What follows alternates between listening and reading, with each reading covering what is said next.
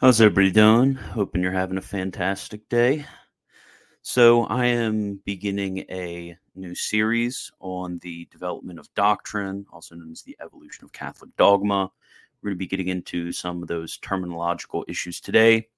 But this has probably been my most requested series. Everybody's always asking me about the development of doctrine. I did a lot of research into this when I was a Protestant, obviously. And then since then, I've gotten deeper into some of those issues, especially studying fundamental theology. Um, Garrigou talks about this a lot. But we're going to be going over uh, basically today some really easy issues of terminology that'll help us out in the future. But this is going to be really long, uh, possibly like 30, 40, 50 videos. And they're going to be short and frequent. Uh, I'm not going to do a few massively long videos, but kind of try to get this down one bite at a time. So this should be really, really fun. I'm sure this will be informative for a lot of people. And uh, I just wanted to put it out there. Uh, if any Orthodox or Protestant uh, apologists or whatever are watching right now, I will uh, definitely discuss this issue with you in a polemical context because I think this is something that's important, and I definitely think the Catholic Church has the uh, the best position uh, on this issue of the development of doctrine, evolution of dogma. I'll I'll call it the evolution of dogma uh, from now on. I prefer that terminology. So uh, before we begin, uh, if you really appreciate me doing this series, definitely consider becoming a patron or subscribe star, or you can, uh, if you really love me, I guess, you can uh, directly donate or PayPal at militantthomist at gmail.com or Cash App, which is just CB Wagner 7X. So, uh, first, uh, when it comes to a note on terminology, uh, this is definitely controversial. Uh, there's this sort of uh, common, it's a common myth. Uh, there's really no truth behind this. That the difference between the evolution of dogma and the development of doctrine is that the evolution of dogma is the evil modernist uh, way of phrasing things, and that the development of doctrine is the true and Catholic way of phrasing things. And this isn't really uh, true. Uh, this isn't really true at all. Uh, Catholic theologians actually use both phrases, uh, but evolution of dogma is the more popular phrase to use. And this is actually seen in the life of Newman, uh, who is going to be a recurring theme because I think Newman, while certainly groundbreaking on this issue, and uh, even continental Catholic theologians recognize uh, that he is groundbreaking on this issue. first, he, he does have a few um, terminological issues. Uh, he has a few uh, minor mistakes uh, throughout his uh, essay, and we can excuse this because throughout the rest of his life, he he does clarify in other writings that people don't read. Um, so, but that that's all to say. Uh, when Newman did write uh, the famous Perrone letters, uh, he did actually use the phraseology of the evolution of dogma because that's just in Catholic theology the more uh, popular terminology to use. So really, we're weird uh, when we use the phrase uh, development of doctrine and then uh, are scared of using the phrase of the evolution of dogma. But the distinction uh, that is present between the Catholic and then the modernist versions of the evolution of dogmas between what's known as the homogeneous uh, or homogenous. I'm just going to say homogeneous because that's what I've been. Uh, that that's at least how it was taught to me. Although I've heard people say both, but the difference between a homogeneous and then a transformistic uh, evolution. So if you think about uh, a transformistic evolution, that would be uh, like, and we're going to get this, get into this uh, later in a lot more detail. But a transformistic evolution would be like kind of Darwinism, uh, at least how old Darwinism used to think. Like, okay, we got a monkey, and the monkey become man. Uh, that's that's a transformation uh, right there. They are completely different species. They're completely different things. Where uh, the type of evolution that we're talking about is a homogeneous evolution. So that'd be like the difference between uh, Newman uses this uh, phrase, uh, this imagery, that we uh, in Catholic theology uh, generally use this imagery between the seed and the tree. uh, that is an example of a homogeneous uh, evolution, or maybe the history of a certain people. Um, that that'd be another example of homogeneous uh, evolution. Or uh, we can think of a thinker who works out uh, throughout his entire life um, a, a, certain idea that he had when he was younger. Uh, that's another example of homogeneous evolution. So again, um, the modernistic theory was condemned, and this language of the evolution of dogma uh, definitely uh, was not not coined by the modernists, but it was taken over by the modernists and uh, seen as their sole uh, property. But uh, either way, we should take the advice of Saint Augustine in De Doctrina Christiana, where he says if they who are called philosophers, particularly the Platonists, have said things that are true and in conformity with our faith, not only are these not to be feared, but they should be wrested from them as from unjust possessors and turned to our advantage. So there is some areas of truth that are present in some of uh, some of what the modernists have said, uh, but again, fundamentally they're heretical. So what we ought to do is we ought to restore it uh, in Christ, and we ought to cleanse away all of the errors and to take it back uh, for ourselves. So we ought not to be scared of the terminology or even some of the ideas, uh, but we ought to recognize that every error really has its uh, foundation in a corruption of truth. Uh, so we ought to take that truth and be able to run with it uh, in a Catholic sense. So uh, in in order to prove this, because I can I can already hear the very aggressive uh, Newman hater trad types saying that I am being utterly uh, modernistic right now and using this language of the evolution of dogma or even the idea of evolution of dogma. I just wanted to quote some principal uh, theologians that are uh, traditional and anti-modernistic. So the first is Cardinal Billot in his De Ecclesia Christi, thesis 17. He says, quote, this law of evolution, which rules all living organisms, we see verified also in the Church of Christ, which, while uh, sedulously uh, guarding the dogmas entrusted to her, detracts nothing from them.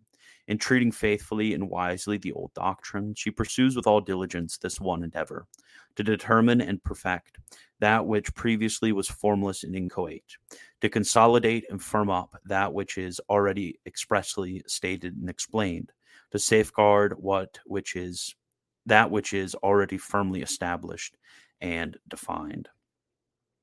And then also uh, Monsignor Van Noort in his De Fontibus uh, Revelationis, he says, In the first place, it is certain that the increase of which we have spoken does not involve a change in the doctrine itself, but an organic unfolding or evolution of the same preaching of the same faith.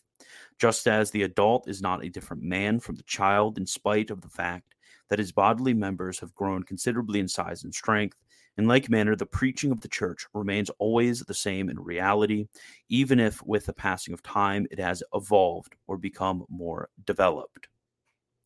And then uh, Father Berthier, which uh, he was a Dominican theologian. Not many know him, unfortunately, but he was uh, famous for his De Locis. Uh, he says, quote, Hence, it is clear that for us, the unfolding of the doctrine handed down is in no way a uh, permutation, but an evolution or progress of the same truth, not with regard to its substance, but with regard to its explication. So, uh, in order to, uh, and then there's the the second part of this. Uh, people not only get mad about it being called an evolution rather than a development, but uh, using the language of dogma rather than doctrine.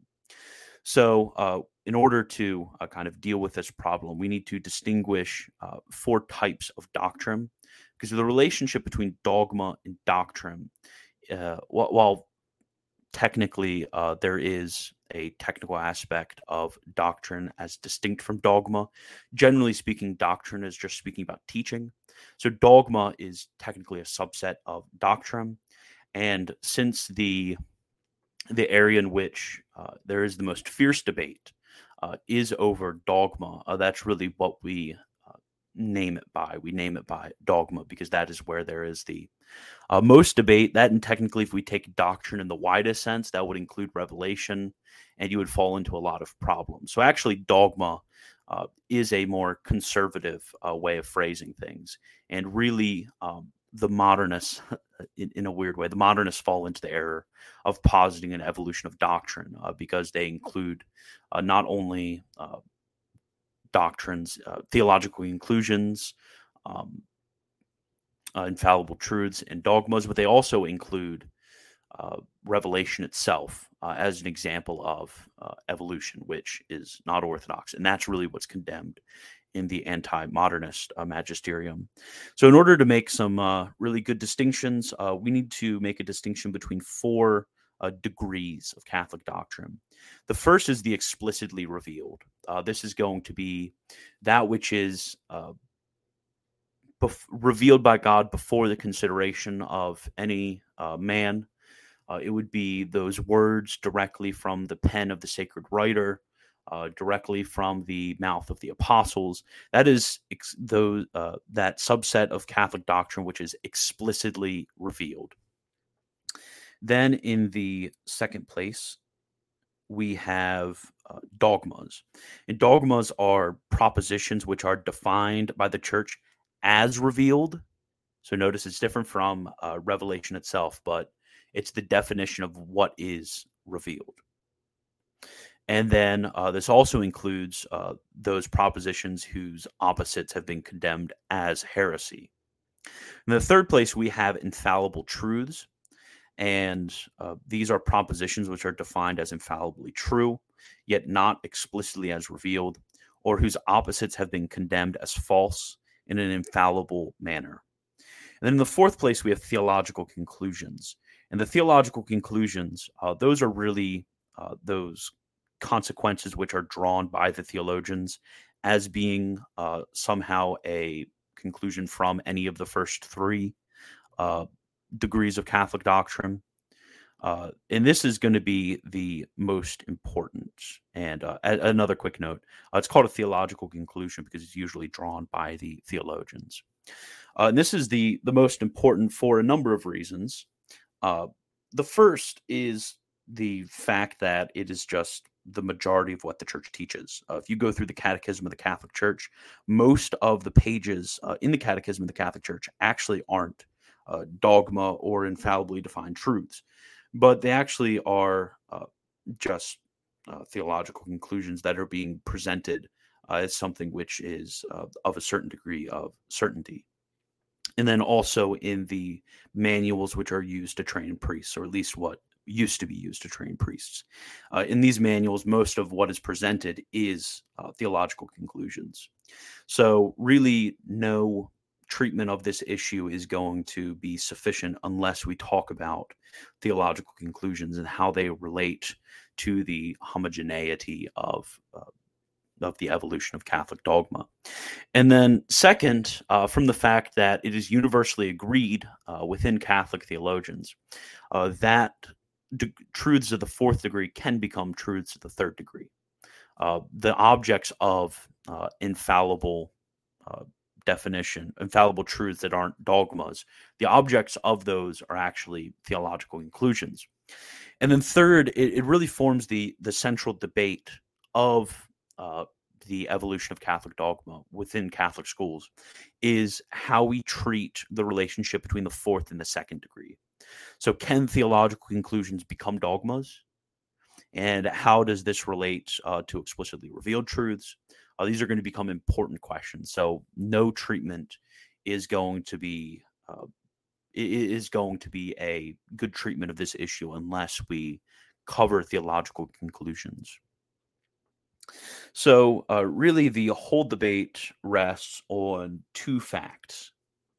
And the first fact is that the amount of dogmas and the depth of the dogmas or the definitiveness of the dogmas have grown. Uh, this really is an undeniable fact. We we look throughout the the history of cat the, the teaching of the Catholic Church, and we see that we have more dogmas uh, now. We have a deeper understanding of dogmas now than we had in the first century. Uh, the Athanasian Creed, for example, the Athanasian Creed is a lot more definitive than the Apostles' Creed. Uh, this is just a brute uh, fact of history. And the second uh, fact is that this process has been pushed forward uh, by interactions with Hellenistic philosophy. So the philosophy of the uh, Stoics, Platonists, Neoplatonists, Aristotelians, and so on. Uh, th- this is really uh, where a lot of the tools uh, for the growth of dogmas has occurred. So, with these two facts, we kind of have to take them and to coherently present a theory which is both uh, both explains uh, what is uh, it really explains what is going on theologically and then also accounts for all of the historical facts.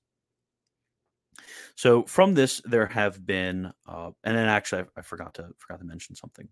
So there's really two sets of questions that arise out of this uh, out of these two historical facts that we're uh, that we're interacting with. So the first uh, set of questions is is the progress or growth of the catholic doctrine just mentioned homogeneous or homogeneous or heterogeneous. So we have to ask ourselves: Is it the same thing? Uh, is is does, uh, for example, the uh, anti-modernist oath or Pascendi or um, the credo of Pope Saint Pius, Pope Saint Pius, Pope Saint Paul VI, are do these very developed um, creeds uh, do they contain the same thing as was contained in the Apostles' Creed, or do they contain different things, which are nevertheless true? That is that is the first set of questions. Is uh, is what we have now uh, implicitly contained in Revelation in the first uh, degree, or do we actually have a transformation uh, that occurs now? So we have to deal with that question.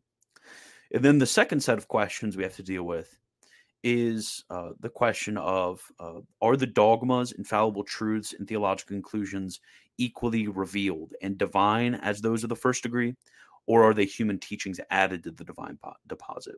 And there's also a, a, set of questions that fall under this. So some are going to say uh, actually dogmas are as divinely revealed as uh, explicit revelation, where theological conclusions and infallible truths are not uh, others are going to say all of them are equally uh, divinely revealed, and then others, such as the modernists, are going to are going to say they're all equally heterogeneous. Even uh, if we think about Revelation itself uh, as the as the religious sense of a certain group actually uh, evolves. So we have all of these questions that that really face us necessarily. Uh, nobody is allowed to kind of put their fingers in their ears and just pretend like there is absolutely uh, no evolution which occurred. Uh, we the the credo of Paul the Sixth and the Apostles' Creed. Uh, actually, actually, uh, uh, if we look at like Saint Ignatius, Saint Ignatius could have uh, written the Summa Theologiae.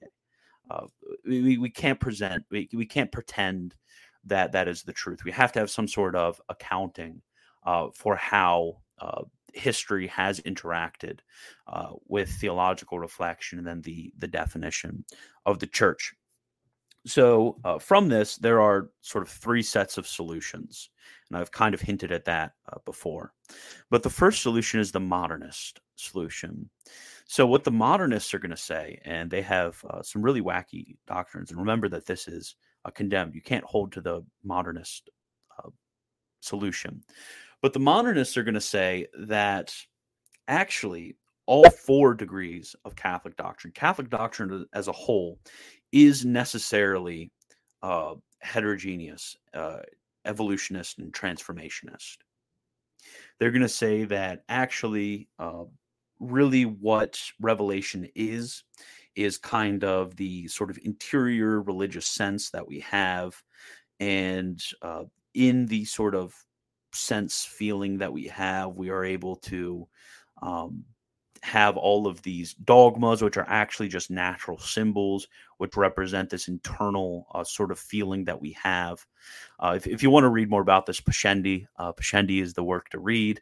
Uh, it, it, it's very crazy, uh, but yes, this is what they were saying. Like the dogma of the Trinity is really just an expression of my interior religious sense. So, since uh, we have different religious senses, now we have different symbols or dogmas which are going to which are going to express this. And actually, to retain the old dogmas is really to corrupt the spirit of revelation, uh, garbage like that. So that's what the modernists say. And they were condemned for this. So nobody can hold this. And really, their error was to hold to a transformistic evolution. Uh, we, we can't hold to a transformistic evolution when it comes to dogmas. We're, we're not allowed to do that. So the second uh, is, and these, the second and third are both Catholic uh, solutions, and you're able to hold the second or third. I hope I convince you that you all have to hold the third, but if you want to hold the second, uh, you can go ahead. I think um, the second one is a bit easier uh, apologetically uh, when it comes to the theoretical aspect. And then the third one is a bit easier apologetically when it comes to the historical aspect. But this is really just um, I I think the the the third is is definitely more true. Although I think certain aspects of the second we can use to help explain uh, how the third uh, works. But uh, we're going to get into that a lot later. But the second is going to be the uh, I, I, call it the post Suarezian solution. Uh, the post Suarezian solution is basically that the second degree, uh, that is Catholic dogma, is homogeneous so the second degree is just as revealed as the first degree. So the second degree is really just a restating in a clarified form of revelation, explicit revelation. That's that's what they're going to say about dogmas, which is why they elicit uh, the assent of faith on the fact of the uh, the formal motive of God revealing them. And then on the other hand, the third and the fourth degrees, so that is infallible truths and then theological conclusions, these are heterogeneous. There is a sort of, uh, for the third and fourth degree, this doesn't mean that they're false. Uh, I, want you to, to be clear about that.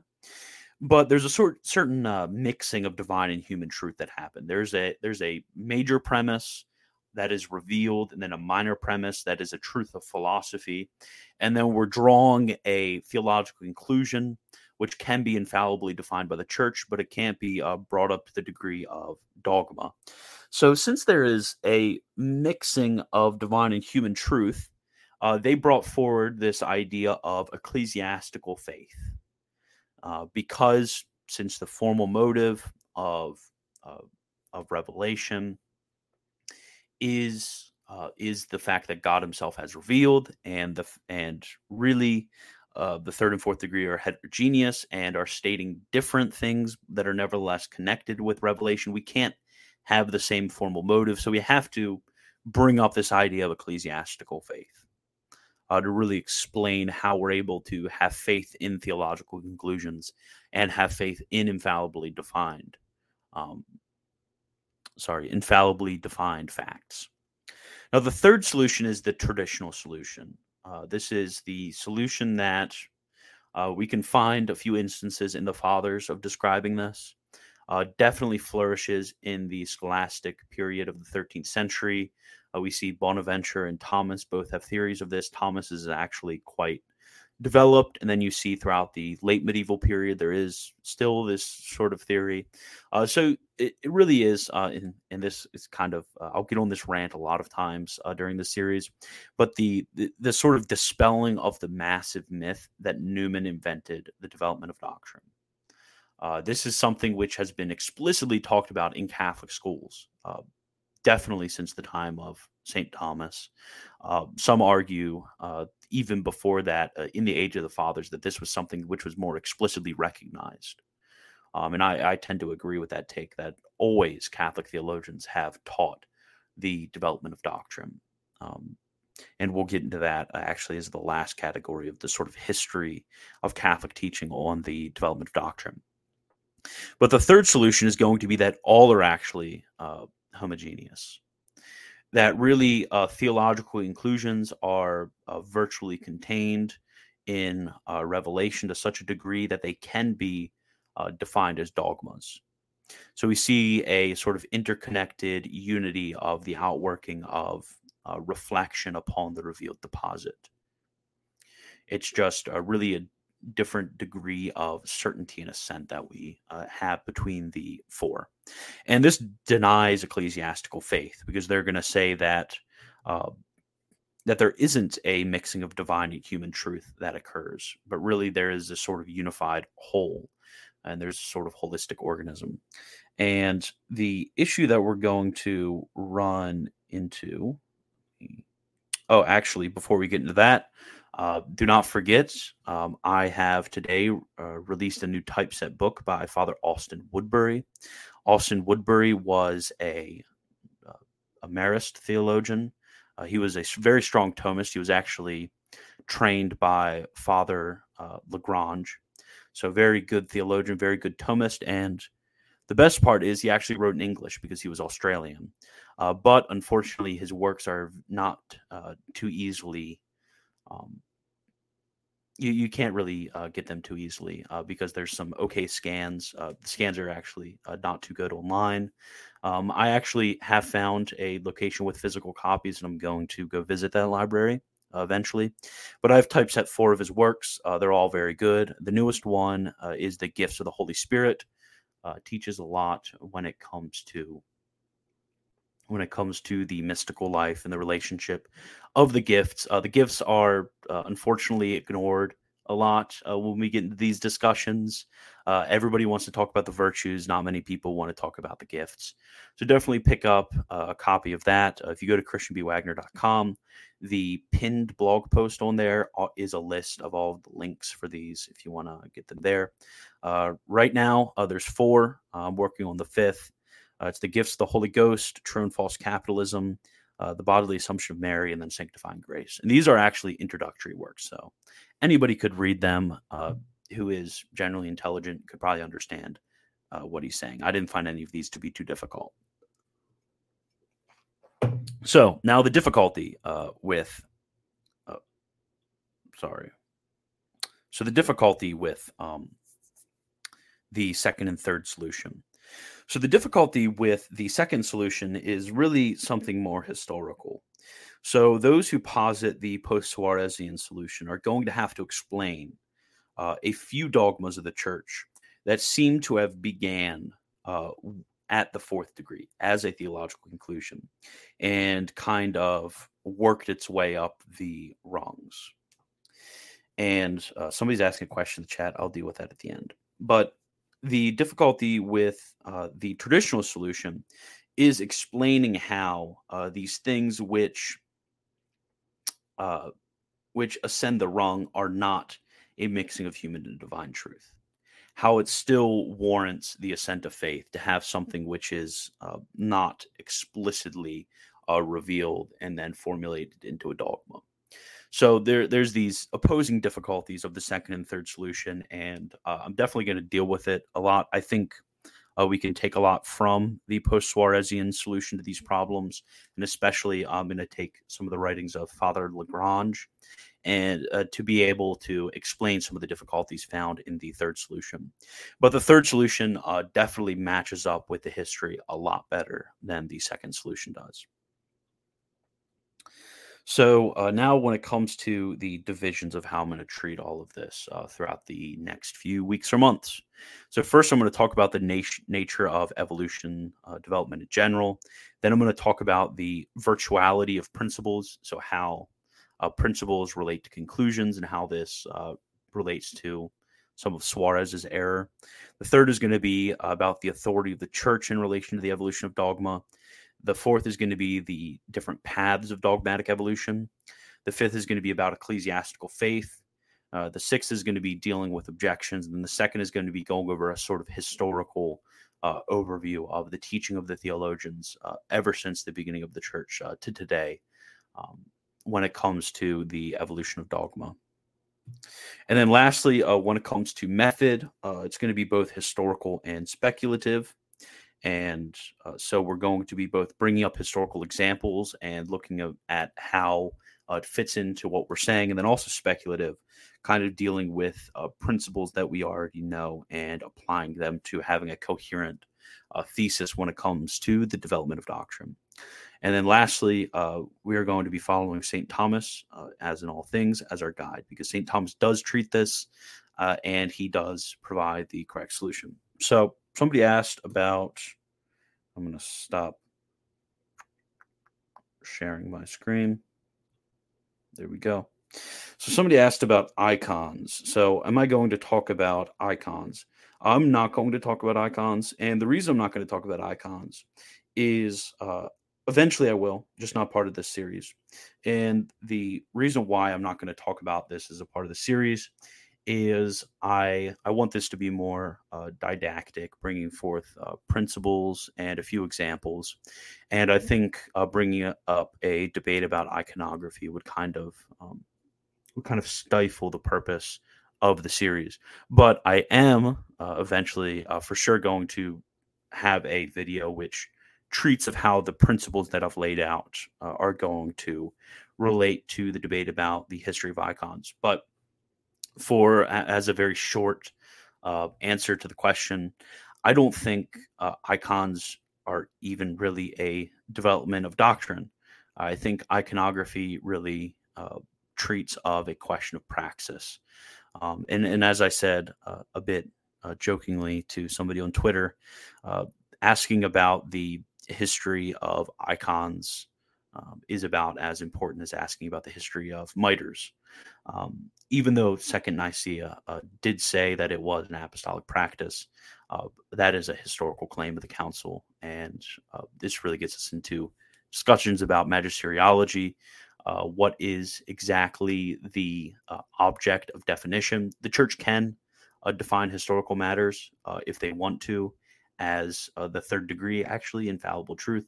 but this isn't something which is the object of definition of the church. So I can say uh, with a straight face that the apostles didn't venerate icons. But yeah, this is really a question of praxis. Um, this isn't really a question of doctrine.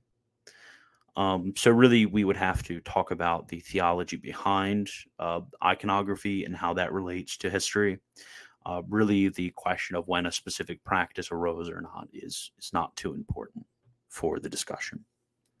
So that is my answer about that because people ask me about that a lot. And uh, I know a lot of people get upset uh, that I don't think St. Luke painted the first icon of the Blessed Virgin Mary. I'm sorry about that. Um, I just think that that's uh, really a um, that's not a good uh, view of history.